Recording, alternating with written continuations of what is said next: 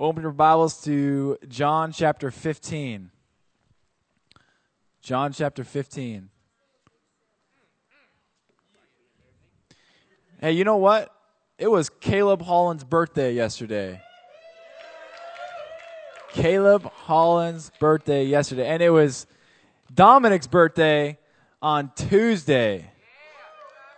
Happy birthday to you, fellas. Got a voicemail. Can I listen to my voicemail real quick? No, I'm just kidding. you there, John chapter 15? John chapter 15. Tonight, my subtitle is Bare Naked. If you're offended, just, pray about it for a little bit. Sometimes you got to get bare naked. And God's not offended about being naked. David did it. What's what scripture? Oh, John 15. I'm looking up in another translation. Who has the New Living Translation on it? Maybe anybody? Oh, dang. Oh, right here. Dang, look at this. I don't even need to use my iPhone. All right, John 15, verse 9. John 15, verse 9. All right, you ready? I'm going to read out the New Living Translation. It says this I have loved you even as the Father has loved me. Did you just hear what? Did you just hear what I just read? I have loved you, say me, just as the Father has loved me. So Jesus says that He loves us just as much as the Father loves Him. If there's anything radical and out of this world, that's radical. All right, let's keep going. remain in my love. When you obey my commandments, you remain in my love just as I obey my Father's commandments and remain in his love. I've told you these things so that you will be filled with my joy. Yes, your joy will overflow. This is my commandment. Love each other in the same way I have loved you. Not a little bit different, not the way you want to, but the same way I have loved you. God wants us to love each other the same way that Jesus loves us. God wants to lo- us to love each other the same way that God loves Jesus. The Father loves, right? Jesus. The same, not a little bit different. Not when we feel like it. Stop talking over there. But the exact same way. That's how we're supposed to love. There is no greater love than to lay down one's life for one's friends. You are my friends. Say me. You are my friends if you do what I command you. Next verse, key verse tonight. I no longer call you slaves because because a master doesn't confide, say confide. He doesn't confide in his slaves. Now, say now. Now, now you are my friends since I have told you everything the Father told me.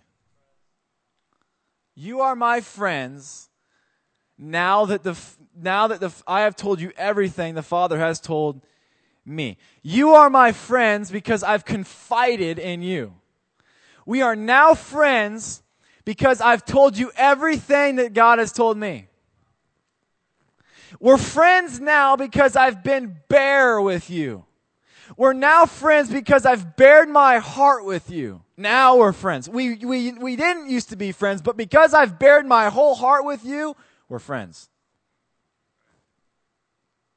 Now, now we're friends. There's a, there's a, there's a transition from slaves to friends. There's a transition from just an acquaintance to a friend. There's a transition from, from kind of knowing somebody to really falling in love with them and actually creating a real friendship. Not friendship on Facebook. Come on. Not friendship on Facebook where you can have 500 friends. Because you can't bear your whole heart over Facebook. If you do it, delete what you posted on Facebook. That's weird. Don't bear your whole heart on Facebook. Take this message to the extreme.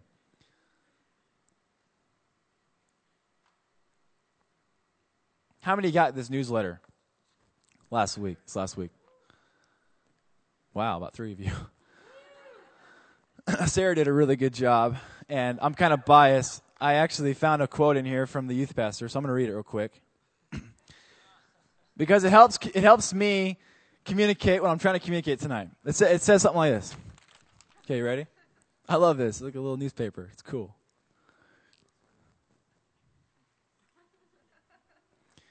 God says it best. It is not good for man to be alone. Come on!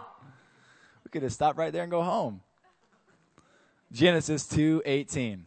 Now in the context, Jesus is that, or God was saying that the Bible was saying that that a man needs to be with a woman. Amen. We believe that here in this church, just to clarify. But it was the first thing that God realized wasn't good. Not that he had an epiphany, but it was the first thing that he wanted to show us wasn't good on earth. It was man being alone. If there is anything that the human being longs for, it is to have genuine friendships. We have filled our time with Facebook, texting, and surface level conversations, all in the name of friendship. But in reality, our generation is more alone and in dire need of authentic relationships than any other. Stop hiding behind electronic and half hearted relationships and make genuine friendships in GM, your family, and the world. It's not good for man to be alone. Let's pray. God, tonight we thank you that you love us. God, thank you that you've desired and chosen to love us. God, even when we not only didn't love you, but we ran from you. Thank you, God, that you would consider us your children. God, that you'd consider us worthy to walk into your home and to sit and dwell with you. Lord, the truth is, we're only worthy because of Jesus. And we're here tonight to recognize and respond to Jesus and to love each other.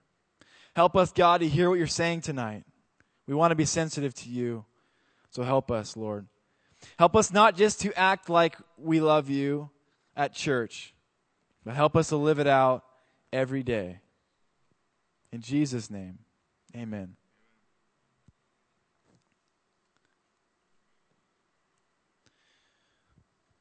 1 Peter 3, verse 8, says this in the message translation Summing it up, be agreeable, be sympathetic, be loving, be compassionate, be humble.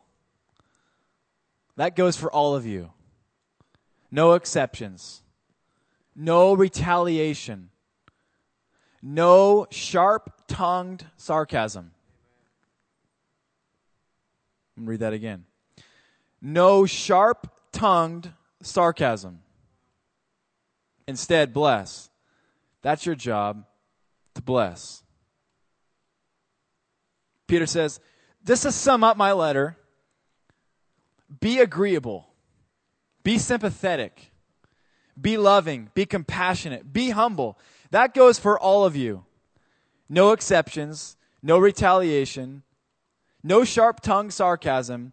Instead, bless. That's your job to bless. How many are thankful for Jesus? Isn't that what we're here for? Isn't that why we're here? Because of Jesus? I'm thankful that God so loved this world. I'm thankful that God so loved me and not just some cosmos, but God so loved me and God so loved you that he gave his son. God didn't so love the world and sit up on the throne thinking about doing something, but because God so loved us, he expressed that love in giving his son. Jesus came to this earth. Jesus was born in the form of a human being. He was born in a manger. Say manger. This is good. What I'm talking about right now is our bread. It is our life. It's the gospel. Jesus came in the form of a manger, or sorry, in the form of, that'd be weird. He came in the form of a man born in a manger, born in a cave with animals gathered around him to see his birth. That ain't happening at my birth in a month, tell you that much. That's weird. Not that I'm getting birth, that'd be. Okay. I've already been born again. Amen. That's disgusting. Clear my mind. He came and he lived among man. Jesus came and he lived. He breathed. He laughed. He smiled. He told jokes. Jesus told jokes. He loved people. He listened to people. He built relationships with people. Jesus didn't do some cool thing and create some cool movement. Jesus loved people. Jesus made friends. Jesus came and he did everything right, but he was accused of everything wrong. And he didn't defend himself when they accused him. Rather, he just stayed silent because he knew he had a defender that was greater than anyone's defense. And so he just stayed silent. And he went on a cross because he was considered a criminal in Jerusalem. Right? And that's what they do to the worst criminals. They flog them, they beat them. And he didn't only take that for us, but he took it with silence. He took it without a word. He took it without a defense. And he willingly received it for you and for me. He hung on a cross and he breathed his last breath. And a few of the words that he said was, Father, forgive them, for they know not what they do. Forgive them, Lord, because they don't know what's going on. They don't even know what they're doing. And then he, he breathed his last and he went into a grave. And three days later, he rose again, didn't he? And over 500 men saw him. People saw him. Paul, one of the last, saw Jesus in the flesh with holes in his hands and his feet, a hole in his side when they stabbed him with a spear to make sure he was dead. And then he ascended into heaven. I don't want to try to speak or preach another gospel to help young people feel better. This is the one gospel, and this is what we all need. No matter our age, no matter our ethnicity, no matter our background, there's one story that we can all continue to retell. And it's that story of the life, death, burial, resurrection, and ascension of Jesus. It's because of that that we are forgiven of our sins and received gladly by our Father in heaven. And when you hear that message, the question now is what do I do? What is my response in view of what's taken place? A lot of questions you'll hear from, from many of us, mainly young people, you'll hear things like, What's God's will for my life? Yeah, that's nice that God did that for me, but what, is, what do I do now? Like, what, what, what's my part in this? What do I do about it? What is my purpose? What am I supposed to do as a believer? Where am I going if I'm following Jesus? If Jesus is going somewhere and I'm following Jesus, where am I going in this pursuit and this following and following this person? Where am I going?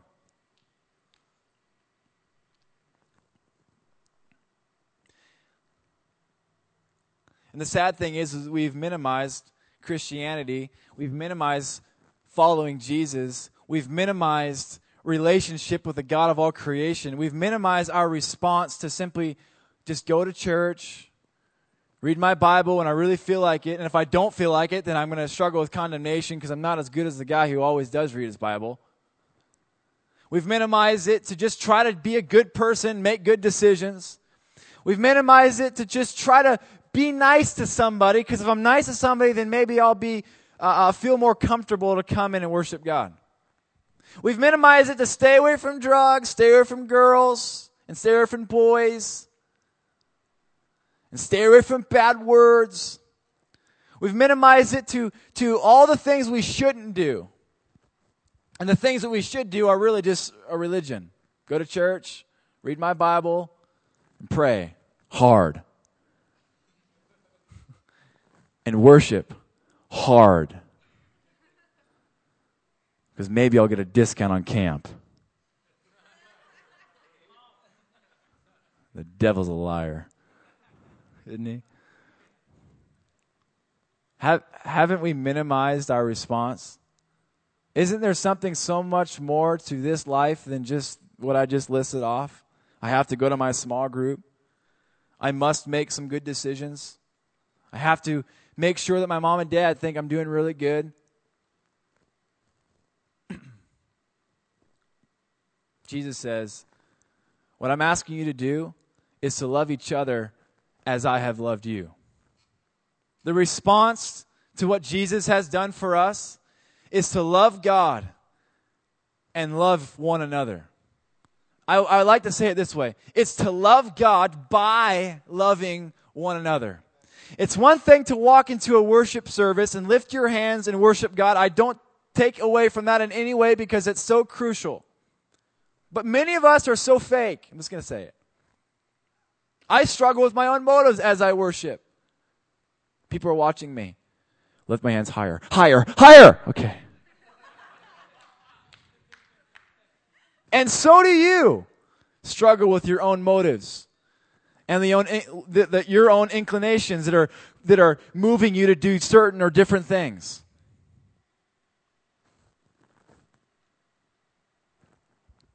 How do you how do we respond to what Jesus has done? What do you what do you do when the rats are in the attic? Is anyone else hearing that in the background? You know what that is? What do you do when the God of all creation lays his life down for you to build a relationship with you, to know and love you? Not just to give you a list of chores to do, but to really know you and to save you from hell. What do you do? How do you respond? Do you create a list of do's and don'ts? Do you start making a new religion to make yourself feel better, to appease your own conscience? Or you do what he's asked you to do? To love God and love one another. What did Jesus really do? I mean, if we really boil it down, if we really read the Gospels, Matthew, Mark, Luke, and John, if we really read those four Gospels and we look at what Jesus does, we find out at the end, come and see your Bible again. At the end of John 15, in verse 15,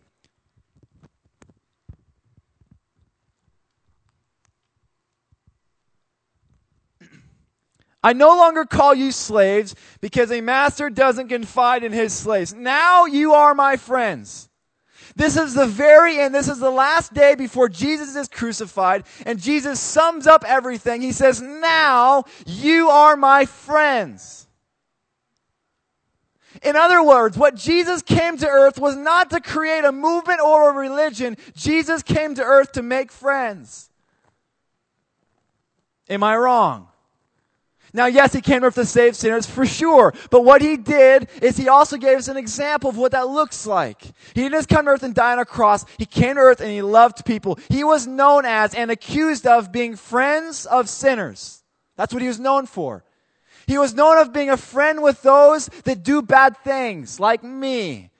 Thank God that God chose to make friends with me. We have, we have so spiritualized Christianity to become some weird religion. When we know what it really is, is to love each other as He loved us. How did He love us? By making friends. If we could boil it down in our generation, it would be the response that you need to make is to trade your life to make friends. And some of you right now are in your mind right now, I was just talking to Reed about this before, are thinking to yourself, well, that's not my personality. And I and I and Reed would say, well, the devil's a liar.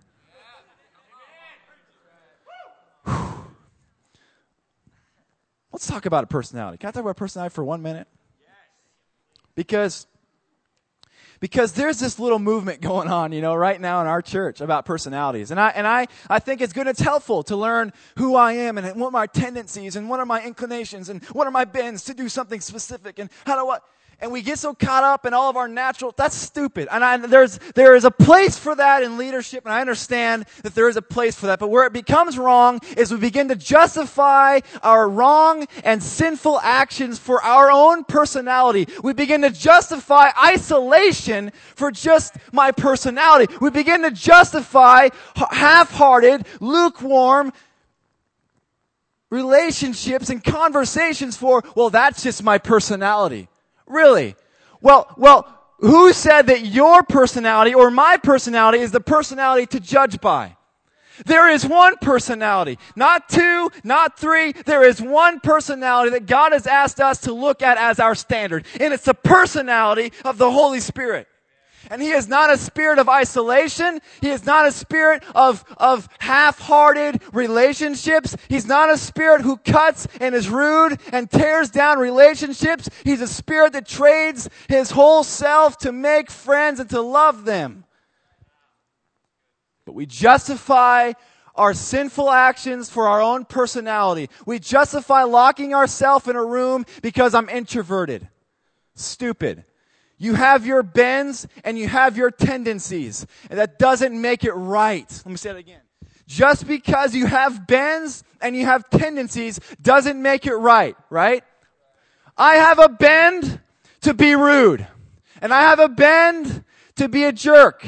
As I just said that. I do. Naturally, I don't want to love. But because that's my bend, do I say that's my personality? No. Stop justifying your actions that are wrong by saying it's your personality. Jesus says and desires that we would make friends with one another. Friendship has been so wrongly defined in our generation today. And if there's anything that can define, if there's any word that can define friends, it's what Jesus says. You are now my friends because I confide in you because I've, I've, I've bared my heart with you. I've taken my shoes off and I've taken your shoes off, right? In John 13, and I've washed your feet. And the next couple chapters later, which is a few moments later, Jesus says, you are now my friends. Peter says, Jesus, you can't wash my feet. Jesus, you can't wash my feet. Jesus says this, if I don't wash your feet, you have no part in me. Until we learn to be bare naked before one another, we're not really friends. We're just lying to each other. And until we learn to bear our hearts with God first and foremost, we're just lying, aren't we? I mean, aren't we so good at keeping our feet nice and neat, but we don't allow anybody else to clean them off? Because it's vulnerable, right? It's not my personality. Well, it wasn't Peter's, and what did Jesus do? He rebuked him and said, Unless you allow me to wash my feet, we have no relationship. We're not really friends. God has desired that we would make friends with one another. Not friends that the world defines as a friend, but as God defines what a friend is. And I believe the way, the best way to define what a friend is, is in 1 Peter 3 8. Be agreeable. Be sympathetic. Be loving. Be compassionate and be humble. That goes for all of you. No exceptions, no retaliation, no sharp tongued sarcasm.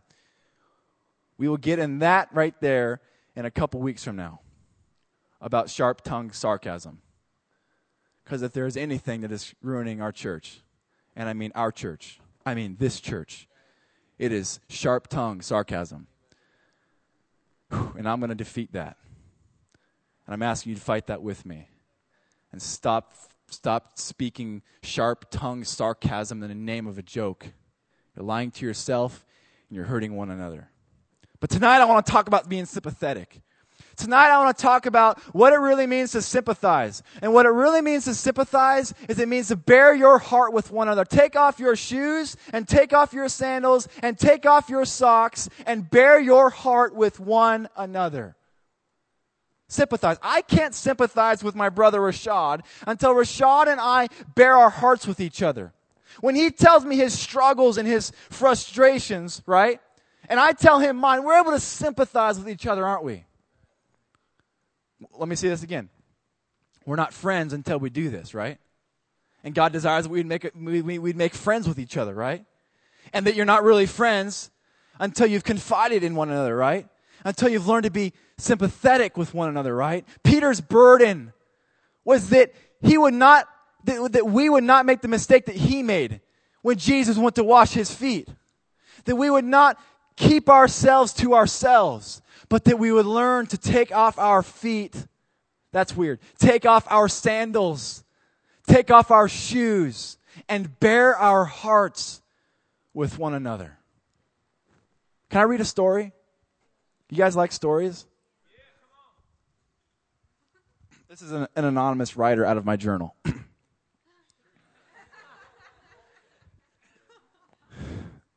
anonymous. so I'm being vulnerable right now because because this is deep from my heart. I'm just kidding. You thought I was crying, didn't you? He looked up. He looked up. this is a this is a story. Uh, I, I shared it with my brother Andrew and Reed recently, and and this is a quick. This is a short story. It's a parable that about a couple months ago God put on my heart, and I think it brings and sheds a lot of light on this. And so, if you just received this, not just from me, but from God, because I believe it's when I was writing it, I felt like it was definitely from the Lord. It's called the fight for city walls. The fight for city walls. Before one even builds the core of a city, he builds his wall to protect himself from all other victims in his eyes. He gets so caught up in fortifying his city and realizes he doesn't even need to build the actual city. All he needs to do is build, build walls high enough, strong enough, and beautiful enough so that no one can see in past the city walls, get through them, or want to because of the splendor of its decorations. The builder realizes that if he protects the height, the strength, and the beauty of his walls, that he has no need to build the city itself because no one will see it but him. When he would go see other cities and walls, he realized that he had wall competitors and heard rumors of the beauty of the cities around him. So he would work all the more to build up his walls, to make them more beautiful, and to make them taller and higher and stronger so that no one could ever see his city because he had so much shame of his pettiness in comparison to all the rumors he had heard of the other cities and all the walls that he had seen. Imaginations of other cities would run through his head day and night of their splendor and their beauty. So much so that it drove him all the more to build, strengthen, and beautify his fortified walls. If anyone ever said anything against his walls, he first acted as if it didn't bother him. But in secret, he was enraged and afraid, feared that some didn't like his city walls, feared so much that the lights in his city never went out to work on the walls day and night. These imaginations drove him to do all he could to protect the integrity of his walls. It became his life to defend his walls so that no one could ever see the pettiness of his city. He never turned his lights on again because he didn't want to face his city. The truth that the thorns and bushes had, had taken over the entire city. His walls were so high that no light ever reached inside the walls, and all the organic plant and vegetation dissolved. He didn't want to see the truth that his city was no longer a city, but a fortified pit of despair. Is that not the picture of us? God's given us land, He's given us hearts. And all He's asked is that we be faithful with that land. All He's asked is that we would take care of the land. But what have we done with it? We've compared land, haven't we? We've compared with one another.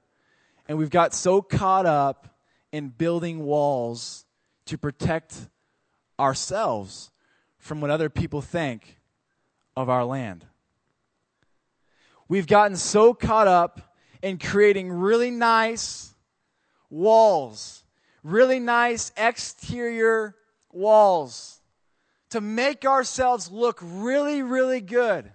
And all along, our hearts are dark, broken, lost, and alone and afraid. And we aren't in a city anymore. We're just a pit of despair. And God desires that we would tear down those walls.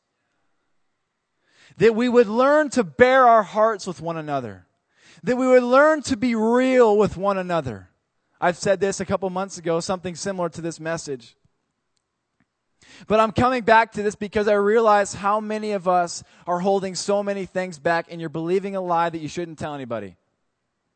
You, you are. There should be nothing in your life that somebody doesn't know about. There should be nothing in your heart that you haven't told. I don't care if it's the worst thought ever. There should be nothing in your heart that you have. Here, check this out. Okay, so it's it's it's one thing to tear down walls. Okay? It's one thing to confess my faults, right? To say, "Hey, brother, I'm struggling. Hey, sister, I've just been having a tough time. I was gossiping about that girl."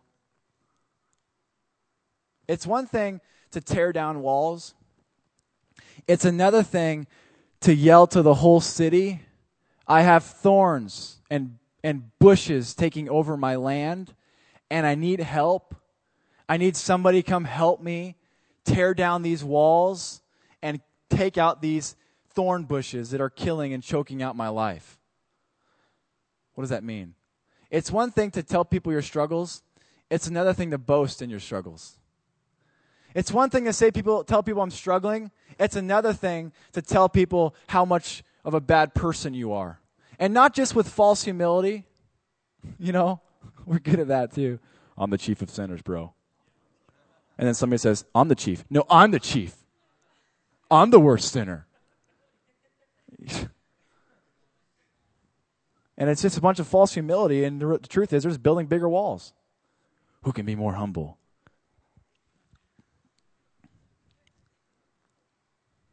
And all along, it's just another way of building walls in your life.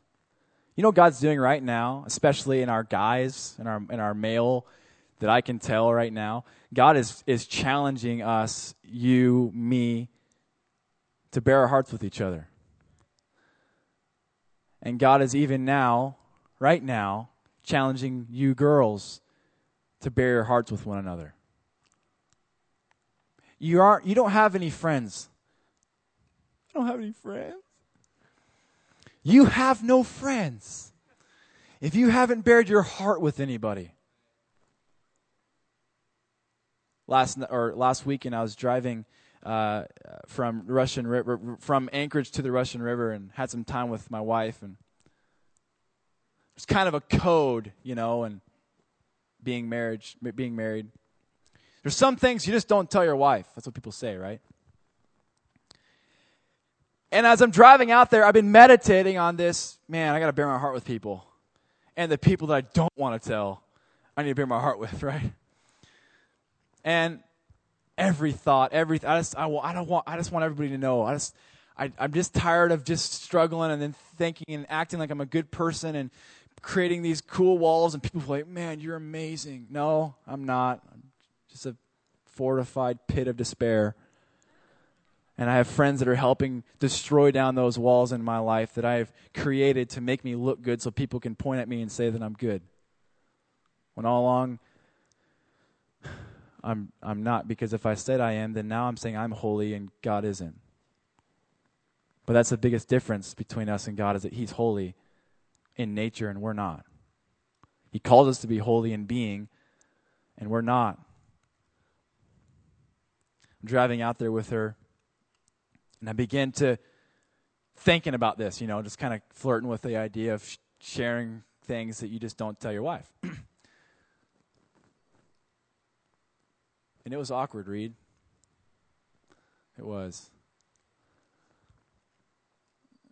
But she listened to me. And she told me she loved me no matter what. She sympathized with me. She goes, I don't understand you. You're weird, but and you know what? Right now, I have a fear right now that you thinking of some of the worst things that I probably don't do and don't do, not do. But I don't even care if you think that I do those things. And if I do care, like I am right now, I have a problem. See what I'm saying? Because I really want to make sure you think I'm a really good person. Because if I make you think I'm a really good person, then now I'm holy and I'm good and I become the superstar, no longer is Jesus on the throne, but I become the throne of this youth ministry. And that's the last thing that I want. And so I'll just throw something out there and you can think the worst of it. And I don't care. Because I'd rather you think that I'm nothing and that God's powerful in me than thinking that I'm something amazing. My wife thought I was weird, but she laughed, and we had the most intimate time just driving down the road together, baring our heart with each other. And I learned this is what real friendship is. All along, I've listened to the lie of the enemy that says, don't tell people. You know what your problem is? with your struggles. You don't tell anybody. And don't just tell people to make yourself feel better, because that's a problem. You need to boast in your failures and learn to run to people and toot your horn about how horrible you are and toot the horn about how great God is. And once again, I'm not asking you to get in front of this youth ministry and on this pulpit and say, I'm the chief of sinners. Oh, horrible. Just so you know. Because we all know that, right? You know, the funny thing is, is that we don't tell anybody, but everybody already knows what we're struggling with, you know? Everybody's like, yeah, dude, I already knew that. You're a jerk, you know? they just, they just want you to tell them, you know? They just want you to say it. Just say you're rude. I'm rude. Just say I'm a brat. I have a problem with talking bad about people behind their backs. I have a problem with, with staying up really late at night, doing nothing, and sleeping until four in the afternoon. That's wrong. Staying up till four in the afternoon. I have a problem with just sitting on the computer and looking at naked pictures of human beings.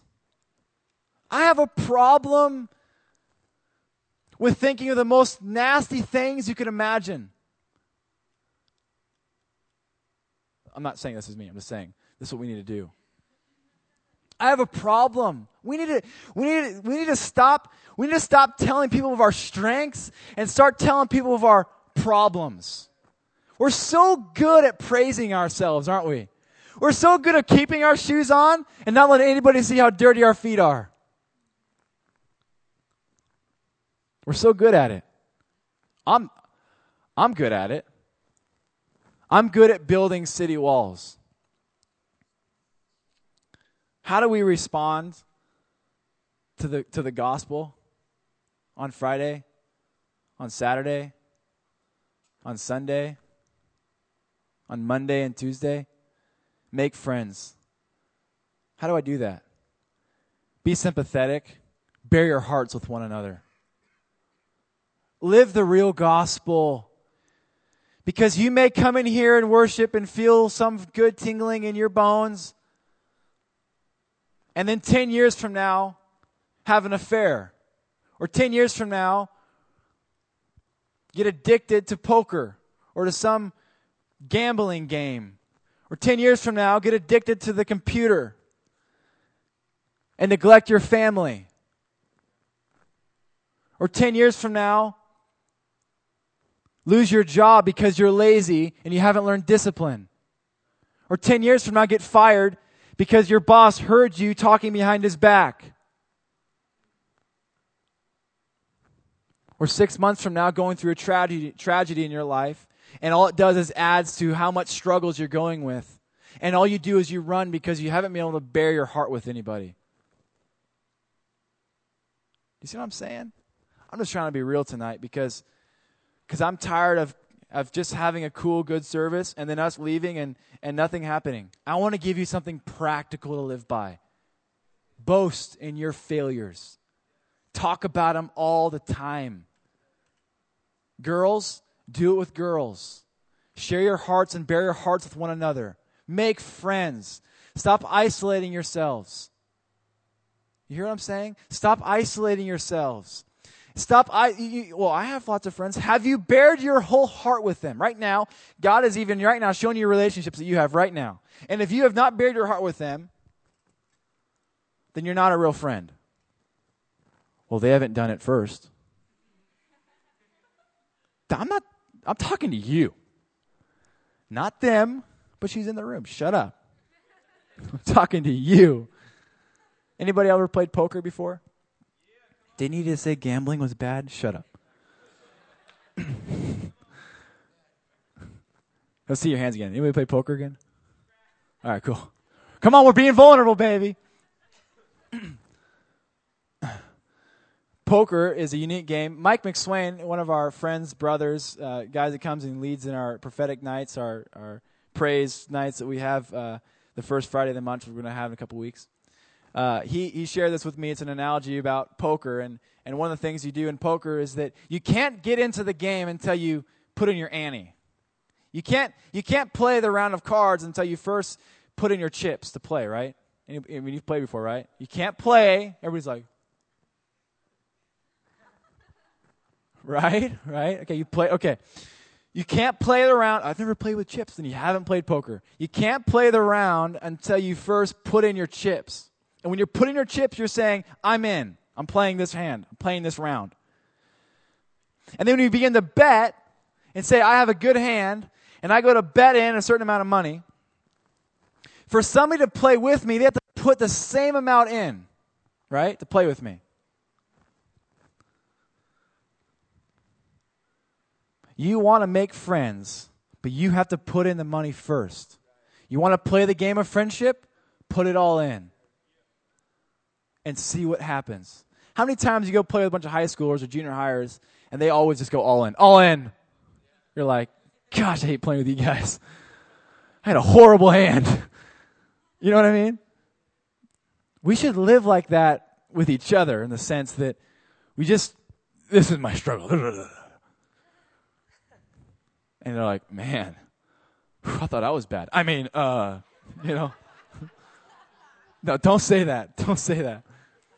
Usually it's, yeah, me too. I'm right there, bro.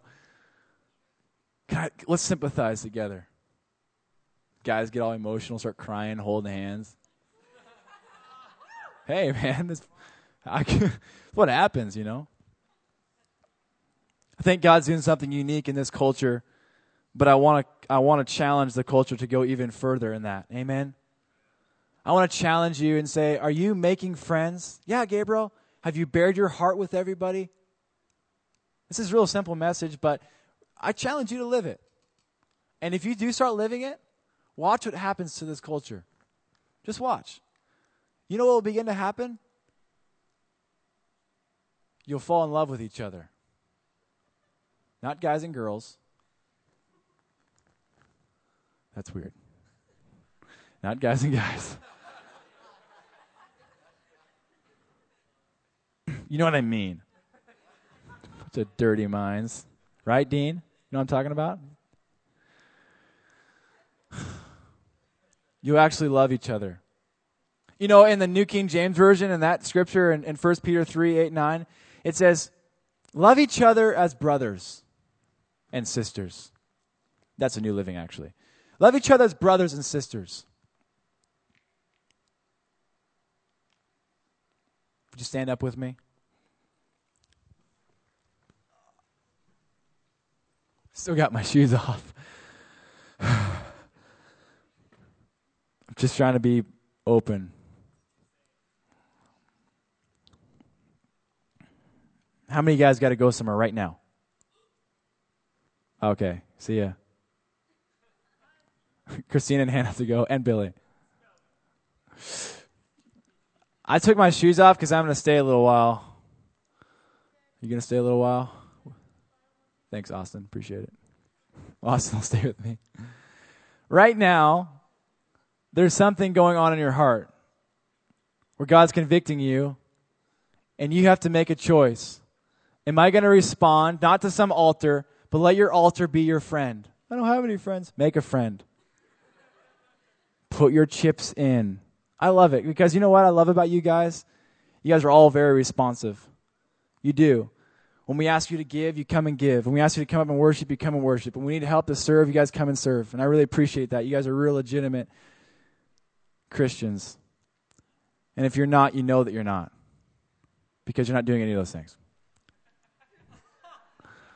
But you know what you can do to be a legitimate Christian?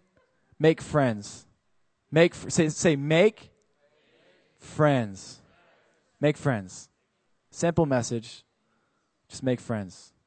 You guys ever watch uh, uh, Mr. Rogers? yes. The train. Is there a train in that? Oh. Yeah. Yeah, the train. I totally didn't even know there was a train in there. I just remember the guy in his in his sweater he put on every day. What color was the sweater? Look at it. This is hilarious. What color? Isn't it amazing how many we see so many different colors? It's, I had, this has no point in my message. I should just wrap it up. I can't say it enough. Stop building walls. Rip down those walls and boast about those thorns in your life. Amen? Come on, amen? Let's get fired up about that. Woo, I'm going to tell everybody how horrible I am. Because you know what happens? I'm going to I'm going to finish it with this last phrase right here. When you boast in your weaknesses, God is strong in you. But when you boast in your strengths, you're just a little weakling because God shows himself not in you, but just outside of you. Because all you're doing is you're saying, I'm holy. But when you declare that He's holy by saying that you're not and confessing it before one another, God powerfully expresses Himself in you, and you get to experience real life. You've been looking for real life? Bare your heart with each other. I challenge you. Let's pray.